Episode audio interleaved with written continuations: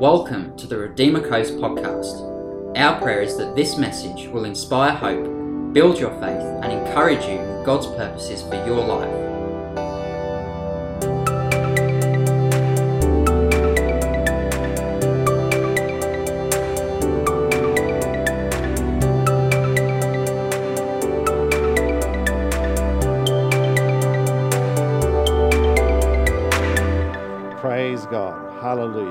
Turn with me to Colossians uh, chapter 1.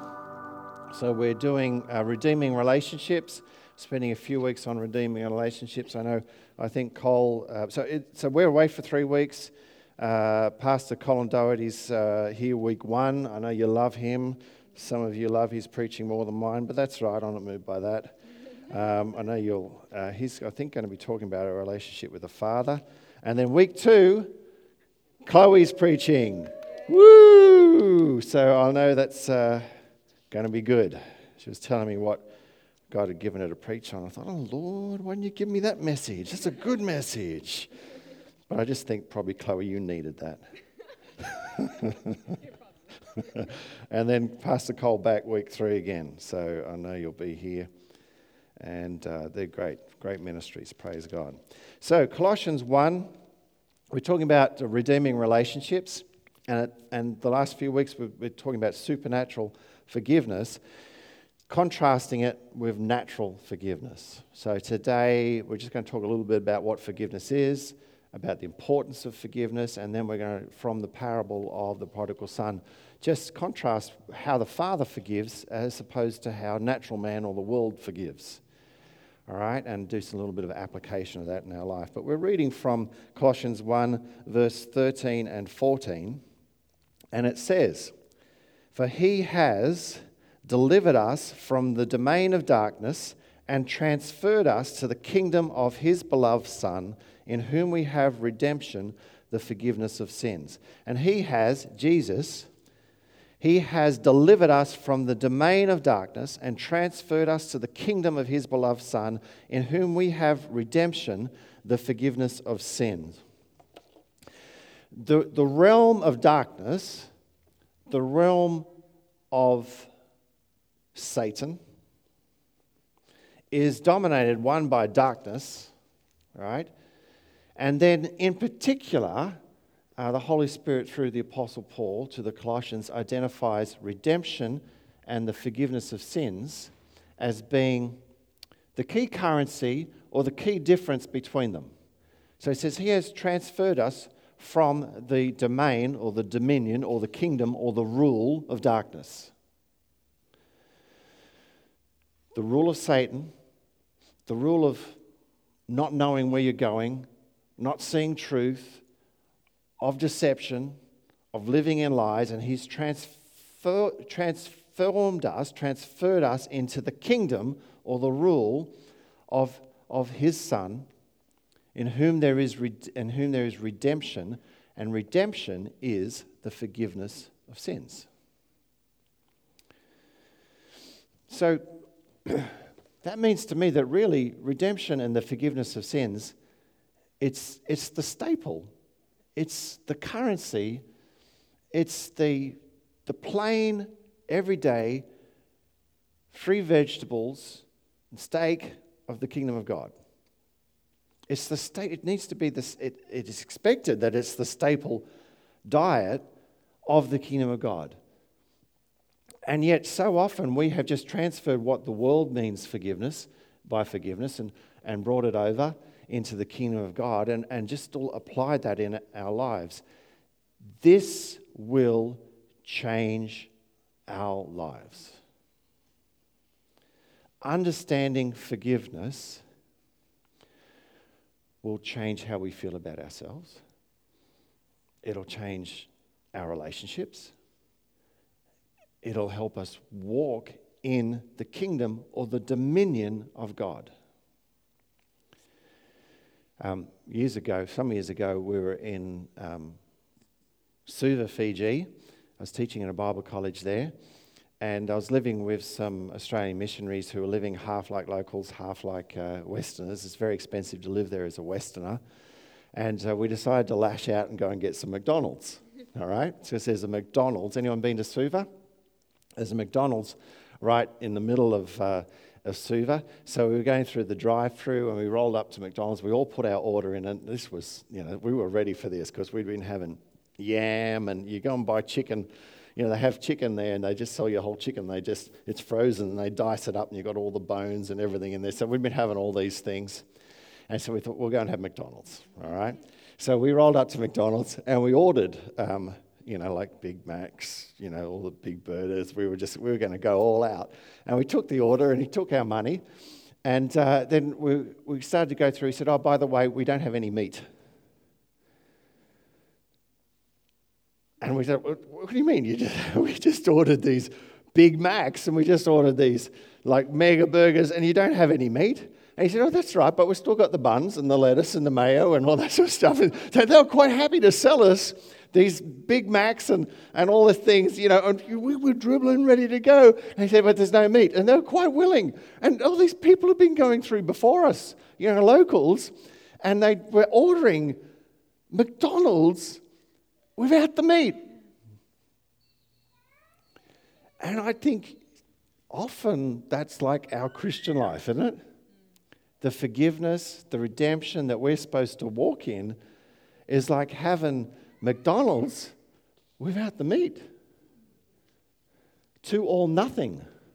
Special sauce, cheese, pickles, onions on sesame seed bun. Two all special sauce, lettuce, cheese, pickles, onions on sesame seeds. And If you can say that, used to be if you said that in three seconds, you'd get a free what thing of chips. Who remembers? People remember the 70s? You were, really? all right, so so forgiveness is the staple.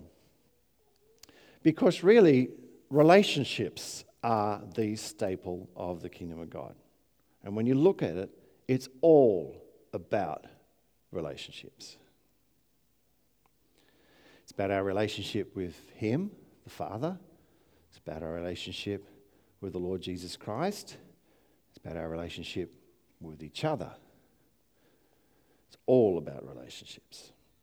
The only thing we're going to take into heaven is our relationships. All right? You've seen that little video, It's Not About the Nail? You need to Google that. It's number one in marriage counseling. It's not about the nail. All right? If I show you that, it's because I'm concerned about your marriage, guys. everyone laughs who's I've shown it to. it's not about the, it's about these two, this couple sitting on the couch. Google it. It's not about the nail. And, um, and she's starting to open her heart to him. She's saying, I've had a really, really hard week. Everything seems to be going wrong. I've got this splitting headache, you know. And then the camera zooms around and there's this nail sticking out of her forehead. And he goes to her, he goes, but sweetie, there's, there's, a, there's a nail in front. That's all you can do. That's all you can say. And she goes on and goes, and he zips it, you know, shuts up, you know, this. And she starts going on and on and on. Then she goes, and, you know, people are looking at me funny when I walk down the street and I'm snagging all my jumpers. They've all got little snags in them. And say, honey, I'm sure if you took out that nail, you know. And then she goes, That's all you care about? Solving my problems? Would you just listen to me? And he goes, Okay, I'll listen to you, you know. And then she starts to, and he goes, "Oh, that's oh dear, that's you know that's that's I'm not very well rehearsed at this, am I? you can tell I'm struggling." And and she goes, "Sweetie, like oh no, I understand all yeah, that's really bad. You know, I understand. It's been a hard week." And she starts to soften up and all that sort of stuff. And then he goes, "But I'm sure if you just took that now, you know," and uh, of course that ruins it, you know, because actually. Uh, it's about relationships. And even with your nail in your head, it's a lot easier to face with relationships. And actually, if he'd sat down and if he'd shut up, she probably would have said, Oh, and I've got this nail in my head, would you take it out for me? You know, like that, because she felt strong about it. Years ago, I was employed, uh, well, until recently, I was employed as a uh, IT coordinator at a large college down on the Gold Coast, and part of the part of the mandate we had was to roll out uh, computers from P to 12 all the way through, parent owned controlled and managed computers. We were one of the f- first schools in Australia to do that. And, uh, but it was a huge transition in teaching, huge transition in che- teaching. And the brief I had was to, the brief I had was to manage that from prep, 1,500 kids in the school, prep to, to year 12. We had to convince the parents to buy computers for them and to manage those computers, convince the teachers to use those computers. And so there was a fair bit of resistance when, when we were doing this. And uh, one lady who I was sitting next to in the staff room was the head of English. And so we were staff room buddies. You know, you get those staff room buddies. You know, guys, you understand that, don't you? Like we had bus buddies. You know, guys can be best mates with someone for three years and not know their name. You know that. Um, so, and then I found out one, one day I got called into the principal's office, and I found out that this, the head of English, had been coming in and complaining about me. And not so much about me, but just about all these forced changes that I was pushing through on the staff. Um, and and I'm, I'm thinking, I'm doing it for them. It's everything I do. You know, I'm just trying to pull out that nail every time. Everything I do, I'm doing it for them. My motives were good, and I know because I've been doing this for years, I know what they're going through. And I was trying to explain this to the principal. And she, and she sat me down. She said, Grant, she said, it's not about the computers. I said, What do you mean it's not about the computers? I said, I'm trying to make the classroom easier. She said, Grant, it's not about making it easier in the classroom. And I went through all these things I was doing. She said, Grant, it's not about that. She said, It's about the relationship. And that went right over my head. What, do you mean it's about the relationship? you, know, I'm just doing my job here. She said, It's about the relationship.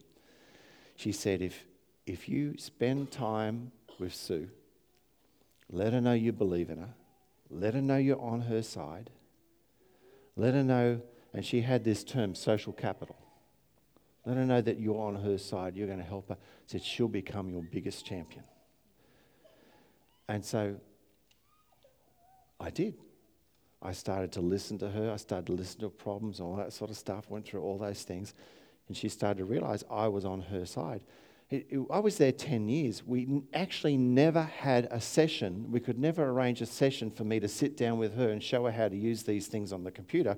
But her department became one of the biggest and earliest and greatest adopters of technology, all because this head of English just understood that I was on her side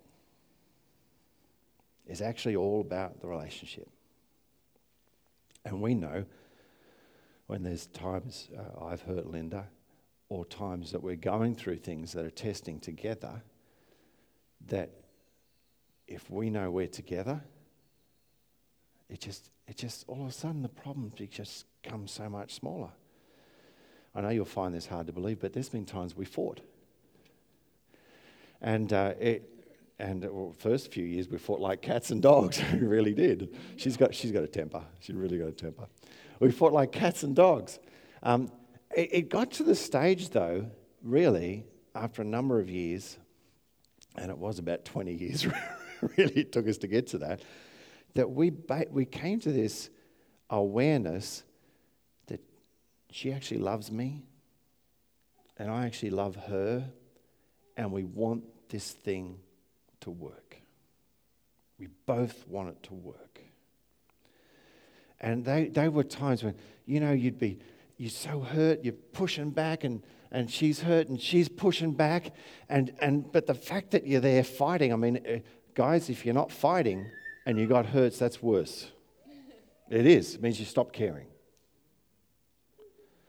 And then we, we worked after going one, one afternoon, you know, and we both end up crying because and I think I said to you, I want this to work. You know, and she said, I want it to work too. And then if you realize you both want it to work, all of a sudden those, those hurts, you know, go.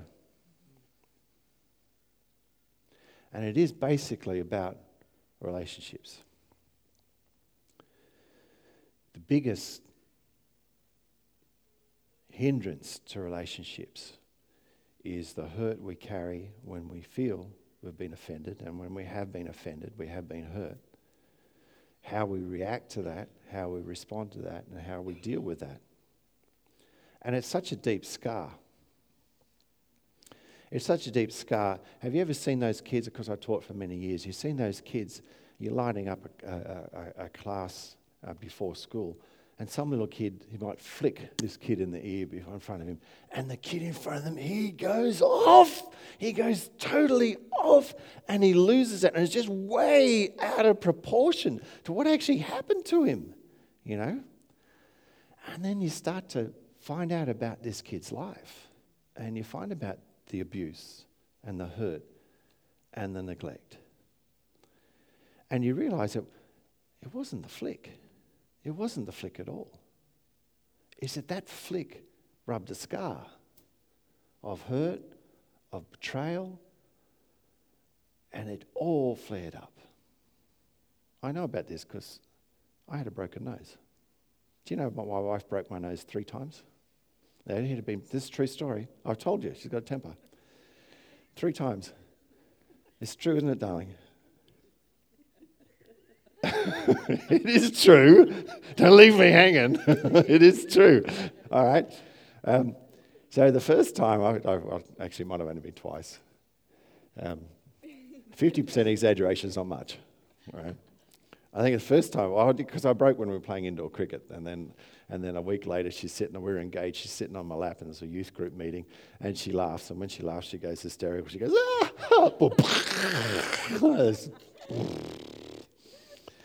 All right. So my father always said, when you finish playing rugby, you know, that's when you get your nose straightened. All right. Now you're looking at it now, you think, well, it's not that straight, Grant. I said, well, there's a reason why it's not that straight. All right.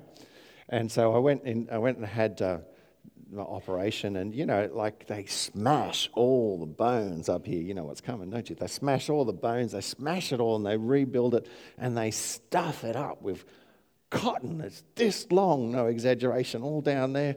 You know, I didn't even know it was in there until you know, like the day after the two days after the operation, they start pulling out this cotton, and, and your nose has been smashed, and you, it's so sensitive.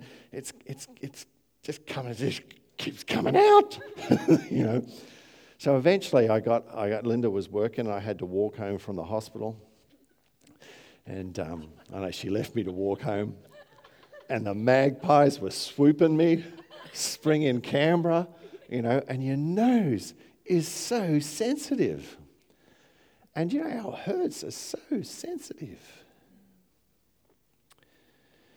And uh, so that night, like, I'm climbing into bed. And like, Linda sleeps on that side, I sleep on this side. So you're going into bed, and like, you just touch it, it hurts. I'm getting into bed like this. And I bring my legs around like this. And I'm lying on my back. I don't lie on my back, but you've got to smash nose, you've got to lie on your back. Anyway, that was all good. I managed to get to sleep, a lot of codeine. You know, I got to sleep. And about two o'clock in the morning, I hear, Sweetie, sweetie, it's always dangerous. Sweetie, it's like there's a spider or something. You Sweetie, would you cuddle me? Okay. Okay. I'll cuddle you. So, okay. Rolling over like this. Now, I must have just taken too long to roll over, you understand? Because she thought she, I gotta, I gotta, you know, speed this up a bit. So she rolls over like this. My nose literally goes across, across here, and blood's just pouring out everywhere. She goes, What do I do? What do I do? What do I do? She wanted to ring the doctor. What do I do? I said, What, is the doctor going to do? They just straighten it. So we put it back, put it out. It's just going to do and put the plaster back on like this. And for years, it was just so sore. I mean, I still touch it and feel it now. I'm telling you. I had a lot of forgiveness to do. But for years after, just the smallest rub, and that's what happens, our hurts, you know. Some interesting facts about forgiveness. We're almost up, and that's just the introduction. So interesting facts. Do you know that cats are one of the only advanced, uh, the only advanced mammals that don't show reconciliation? You know, dogs will come up like this and they'll wag up, and apes and all that, and horses, they'll try and make up. Cats don't make up. Cats do not, do not make up. Uh huh. I don't know, it's interesting, isn't it? Do you know people who carry unforgiveness and hurt, higher blood pressure, it affects your body, higher heart rate, It actually affects you physically, affects your health, affects your sickness. We weren't designed to walk around in unforgiveness. We weren't designed to it. It's good for us to do it. People have been hurt and haven't learned to do, deal with that hurt and haven't been healed of that hurt. I don't mean the scars. I mean, the scars cross over and all that, don't they? But when they're still raw when you touch them, are more likely to have failed relationships, less likely to be able to receive love, more likely to have addiction problems if they've been hurt, whatever the addiction is. Um, you know, it's interesting. The greatest hurts, the hardest ones to forgive, are betrayal. Comes down relationships. We'll forgive someone for murdering us before we forgive them for betraying us. And that betrayal, the closer the relationship, the greater the hurt. The harder it is to heal. It's interesting too, um, children, you know, when children they're, they're young, they just, they just love on you freely. Have you noticed that? I was, you seen Kindergarten Cop? Yeah, I was the kindergarten cop like in real life. Uh, uh, Coffs Harbour Baptist Church, six weeks, I was on preppy, preppy in year one as a relief teacher, my last relief teaching. And there was these two snotty-nosed kids, they were twins, two snot, who were the naughtiest kids in prep in year one. And I'm telling you, you wouldn't think it, but prep in one, year one kids can be naughty, you know. And at this day, this was after a few hard weeks, and, and I just, I lost it a little bit. I was just you know, not too bad, but I lost it with them, and you know, and at the end, I thought I've gone too far here. Like, you know, you tell them off, they go, it's like, you know. And at the end of the day, one of them is uh, literally a snotch running down, and he comes up to me, and at the end of the day, it's time to go home. And he goes, Mr. Peterson? And I said, What? Forgotten his name, it's too traumatized. I said, What, Johnny? He said, I love you. And he went and hugged me with his snot all over my pants around it it's interesting, up to the age of seven, eight, kids will forgive without people having to say sorry to them. They'll forgive without a, a, a, sign of repentance or remorse. They'll actually come up and forgive you. And you see that. They'll come up and just give you those hugs, you know. And around about nine or ten, they go through this transition. And, and from after about 11 and 12, people are far less inclined to forgive unless the person has actually shown penance and come and said sorry to them. And it's interesting, isn't it?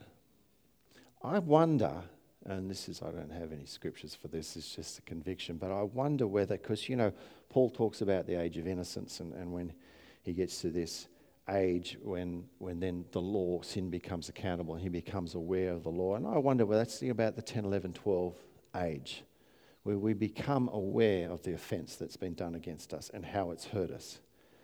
And that scars and we carried it. And for people to forgive people, we then require something of them. I wonder. So, forgiveness, what does forgiveness mean? It's got a few different meanings, but it actually means to remove the debt that's owing. In Him we have redemption. We have been redeemed, the forgiveness of sins, because our debt was placed on Him. It was removed off us onto Him. So when you forgive someone, godly forgiveness, supernatural forgiveness, you're saying, I'm removing the debt that you owe me. Um, which is interesting. Because even the idea that someone might owe you, owe you debt. Um, Romans 8, Romans 8, Roman, no, Romans um, I've got it written down. Romans 13:8 says to owe no one anything but to love them. Now, when, uh, of course, New Testament times when you owed someone, you actually became indebted into them. You went into their service until you paid it back. And so, Paul, the Holy Spirit saying here, you don't owe anyone anything except just to love them.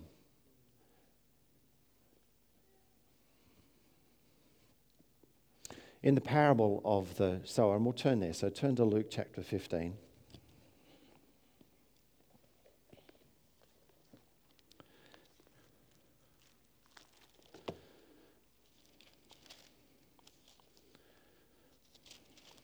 We have here the parable of the prodigal son.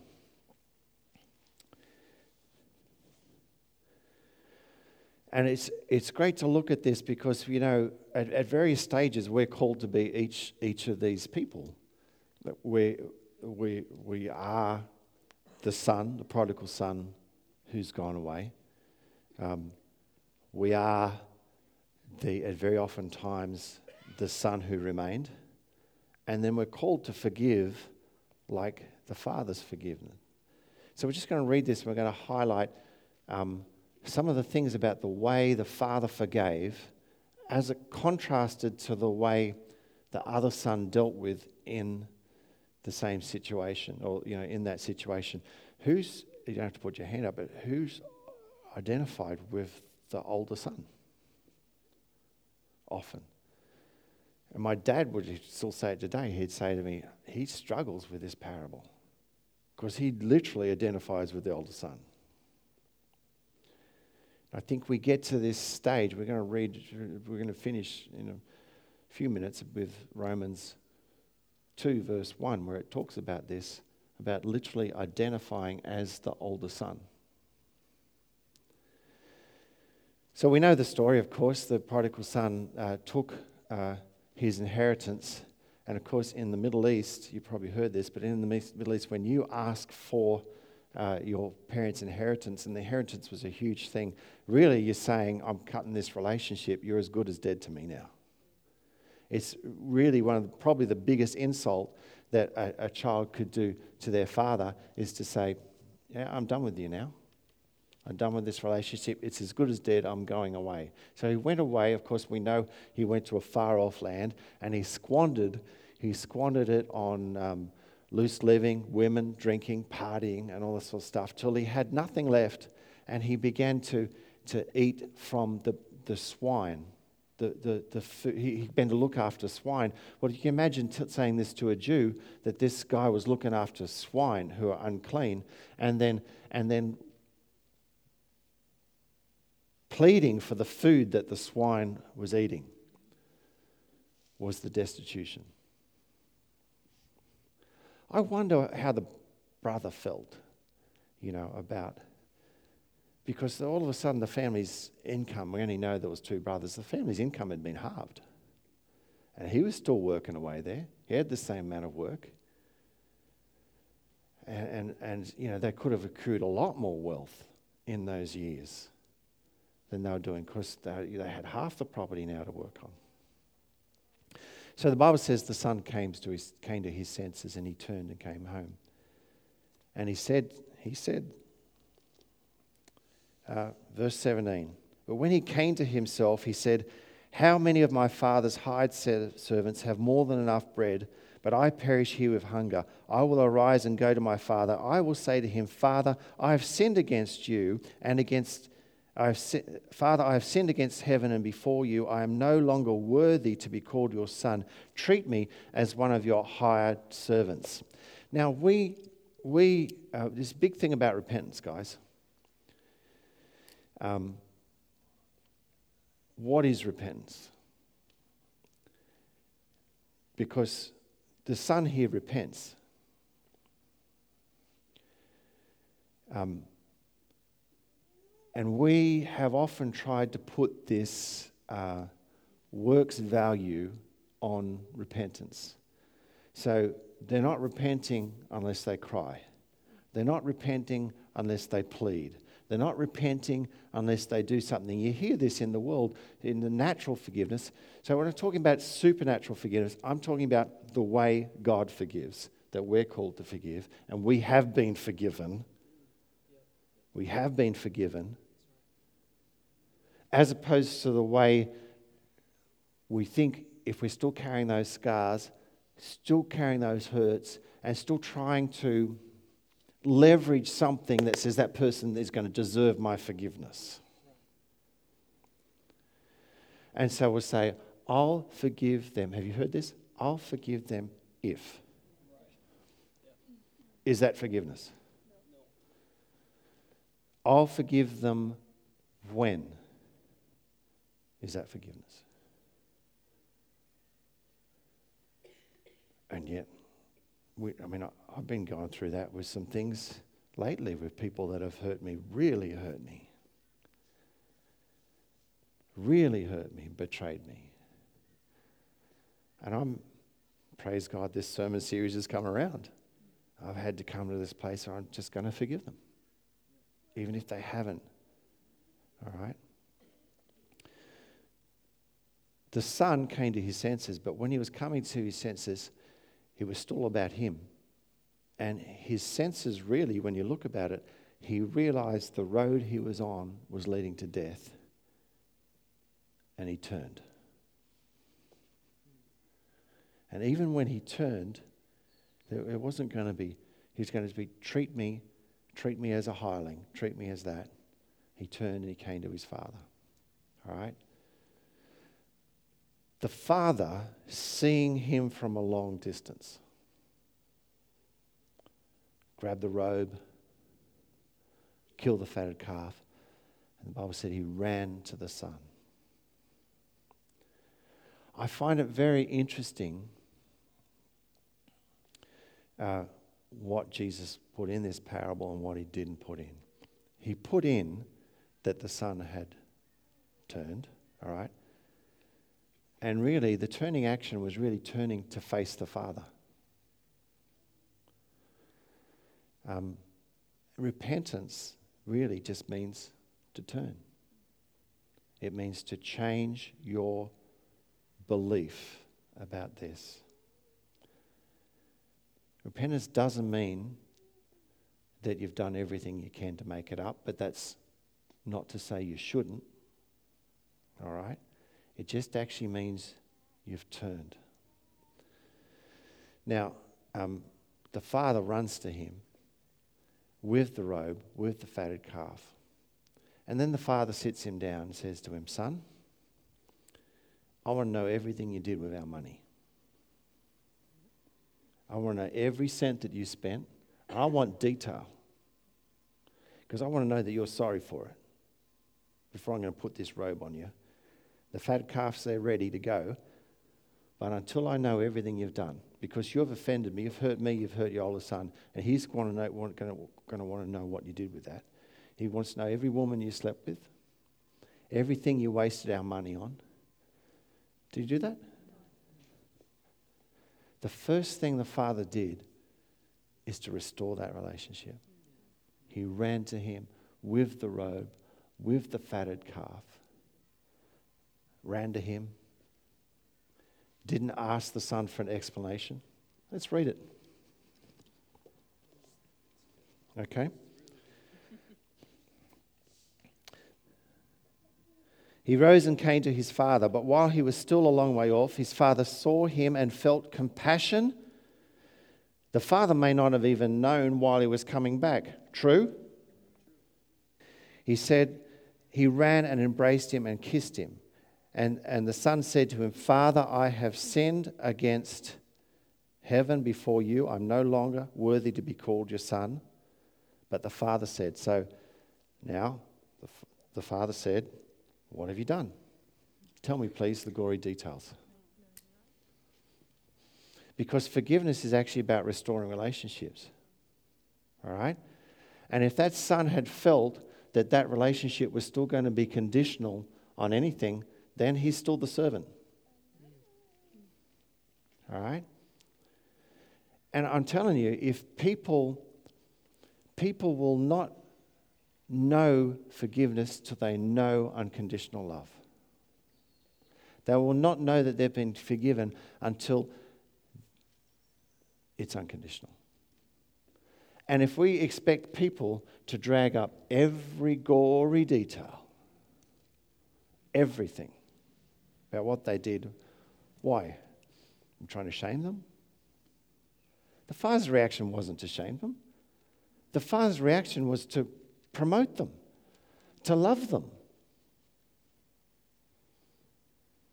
I'm so glad that my Heavenly Father doesn't shame me.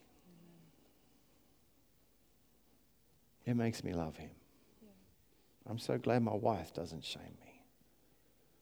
It makes me love her. Love is quick to cover others' sins. It doesn't keep a record of hurt done against it. We need to read 1 Corinthians 13 over again. Am I walking off? Love does not keep a record of offense done against it. Love does not keep an account of offense done against it. Love does not keep an account, a reckoning of offense done against it. Love does not say, I have this record of what you've done against me, and I'm going to withhold affection, I'm going to withhold attention, I'm not going to treat you like I love you until you have reckoned that. Now, um, sin needs to be dealt with openly, but it doesn't need to be dealt with openly with anyone that it's none of their business.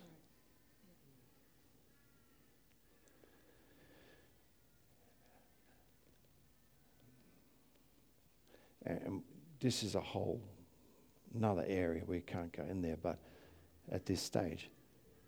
But um, if we're trying to drag every detail out of that person or trying to drag a confession out of them, why? Why, why are we doing that? Ask yourselves, why are you doing that? Do you want to shame them? Do you want to humiliate them?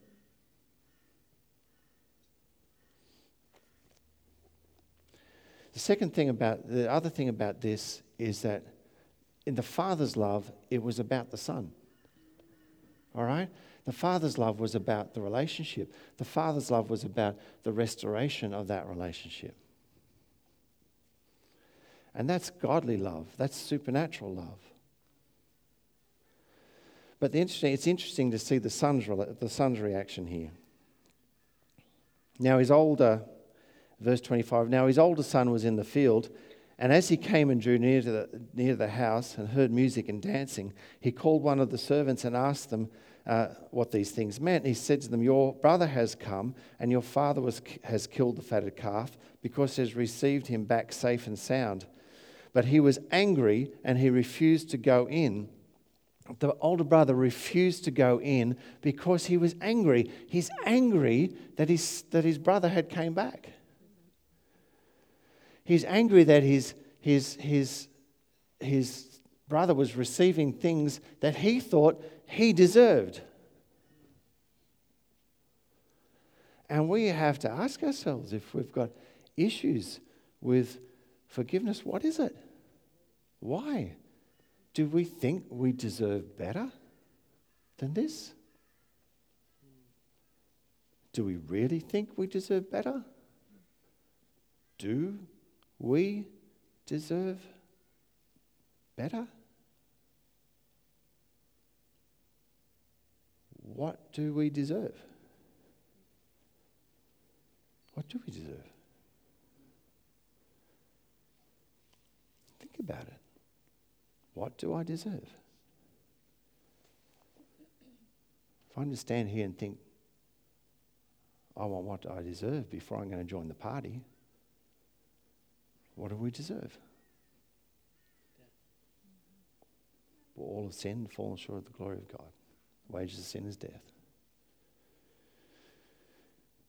And so the father, there's, there's the brother, natural love, natural forgiveness, wants to extract from the other person. Full confessions, some sort of payment. The parable of the, um, of the king forgiving the, uh, the, um, the worker that had huge debt, huge debt, huge debt to him. He said he was unable to pay. Do you know the people that have fallen the most, have hurt the most, they're unable to pay. They don't have the emotional resources, they don't have the spiritual resources to pay back, to give to you. They're unable to pay, and that debt was forgiven. Don't be the Pharisees sitting in there saying, if you knew what that person had done, you wouldn't let them pour oil on your head and kiss your feet. Don't be the Pharisees. Be the one that realizes that I don't want what I deserve. I don't want what I deserve. And so the son went all these things. I've served you. I've done this. I've done that. You haven't even killed a bull for me. You haven't done this for me. And he missed the whole party and he missed the whole point. You know, grace and forgiveness aren't fair. It's not fair. But do we really want what's fair? Do we? Now, just pull back a bit because I know we'll, some of us we will be struggling. I'm struggling. We all struggle. We struggle with this. I know we struggle with it because this is not trust. He, he wouldn't necessarily have given his son the bank account. All right? Okay? Because I, I, I know recently there's a couple of people that have hurt me who've been very close to me, and I have come to have this place where I, I'm going to, I've forgiven them. I'm going to treat them as though I love them. I love them. But that doesn't mean necessarily that I'll put them in that situation again. Do you understand? All right? It doesn't mean that. So, you know, abused households, abused marriage, abusive situations like that, sometimes it's love to walk away. Okay? So it's not foolishness. All right? Sometimes it's love to walk away. But we have to release them of the hurt they've done us. We have to release them of that hurt. And if they don't repent, are you going to carry that burden, that hurt? You still have to release them. Find something about them that you can leverage to, to give them that forgiveness. And Otherwise, you're just getting screwed up on the inside. You won't be able to love them. You won't be able to love them. And if you can't love them, where are they going to see the love of God? Let's turn to Romans 2. We're going to close. This will be our last scripture. Still got a few minutes, but this will be our last scripture. Romans 2. They, uh, 2006, I don't know if you remember. Chloe, were you born 2006? Do you remember it? Okay, that's good. in 2006, I don't know if you remember, in uh, Amish country in the States, uh, a guy walked into one of the Amish schools and, sh- and shot five kids dead and then turned the gun on himself and, and shot it, shot himself. I don't know if you remember that. Uh, one of the things that struck, struck me straight away was the speed in which the Amish came out, like that day, and had the press conference and they said, This is a horrible thing that's happened to us, but I want you to know that we forgive him. And we forgive his family, we forgive them. And we went, it was amazing. They sent sociology, soci, they sent like professionals into that community. And what they found is that particular community of Amish made a practice, they practiced forgiveness. They practiced it. They taught their kids forgiveness. And when, when someone hurt them, they said, Now we're going to forgive them. And they went through this practice of forgiveness. So forgiveness can be learned. We can learn that love. um, Romans, the first few chapters of Romans, Paul's going through uh, all the sins that uh, the people that don't know God is, is doing, and then he goes through all the sins that the Jews are doing. He goes through and he basically wraps everyone up and says, and we're all in this, all in this together. We're all sinners, all right? But there's a very interesting verse here, Romans 2, verse 1. He says, um, uh, verse, just look up a little bit, verse, verse 26. For these reasons, God gave them over to dishonorable passions. Their, their women exchanged natural relations for those contrary to nature, and men likewise were giving up natural relations with women, consumed with passion for another, men committing shameless acts with men, receiving in themselves the due penalty their error. And since they did not see fit to acknowledge God, God gave them up to a debased mind. And so it goes on murder, deceit, maliciousness, gossips. Ooh, Sorry, was that gossips? it's interesting that it's in there, isn't it? Hey, hey. So all that, so all that sort of uh, envy, murder, strife, deceit, maliciousness, they are gossips. Slanderers, haters of God, insolent, haughty, boastful, inventors of evil, disobedient to parents, foolish, faithless, so on, so on, so on. Right? Verse 32 Though they know God's righteous decree, that those who practice such things deserve to die, they not only do them, but give approval to those who practice them. Therefore, you have, then he goes, this, this is now talking to us, and listen to this. Therefore, you have no excuse, every one of you who judges. Now, judging has a variety of, uh, judging can be discernment, judging can be condemning. It's talking about condemning. All right? Therefore, you have no excuse, O man, every one of you who, who judges, for in passing judgment on another, you condemn yourself because you, the judge, practice the very same things. Okay, now this we just need to just stop here and just camp on this for a minute. We'll be a couple more minutes. All right? So let's just pull back a bit. He said, look at the sin and shame and the degradation that everyone else has got into. The hurt, that, now listen, they're talking to us now. The times they've hurt us, and the foul things that they've done. Things that we would never do. And even thinking that is self righteousness because you don't know what they went through. And you're really saying that Jesus didn't have to die as much for me as he did for them. And then he says, when you condemn them, when you judge them, you do the same things they do. Well, that's a little bit of a mystery because we're not out there murdering, we're not out there fornicating, we're not out there uh, gossiping, are we? Thank you for some honesty, Robin. we all should be giggling. No, not out there gossiping, not out there. But he said, You do the same things you do. They do. Well, what he's saying is that when you do, and other translations say, you practice or you participate in the same things they do, and therefore bring yourself under judgment. So it's not saying uh, someone who goes out and commits adultery or someone who goes out that, when I judge them, I'm going out and committing adultery. It's not saying that. It's not saying when someone goes and murders someone that I'm going out and murdering them. What it's saying is that if you sit there and you say, I am better than that, then you participate in this whole legal thing that somehow you're better or, or you're more moral or, or I wouldn't do that in that situation.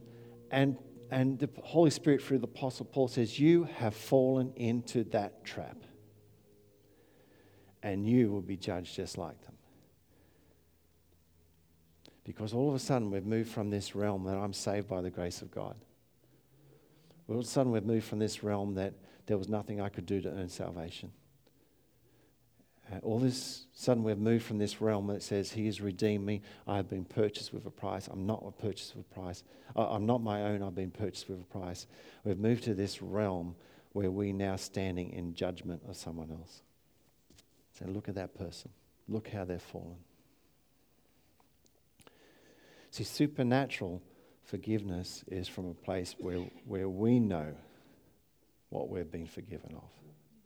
And when we know how much we didn't deserve that, and we're able to give undeserved forgiveness and undeserved love, and it'll change their lives. It'll change their lives. You want to start changing someone's life? Start loving on them undeserved.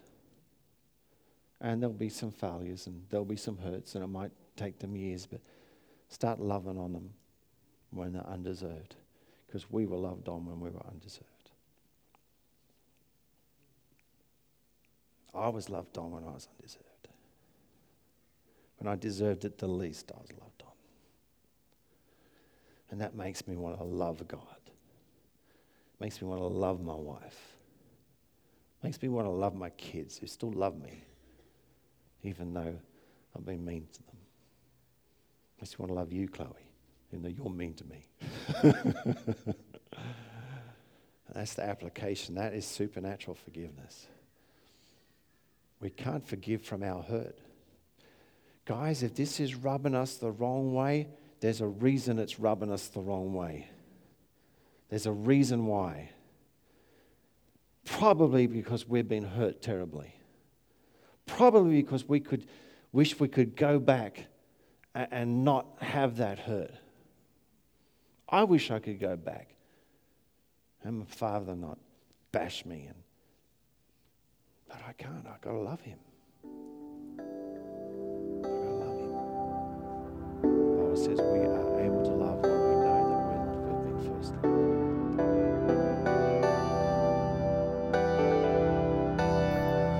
Thank you for listening. We trust that you've been encouraged by the message.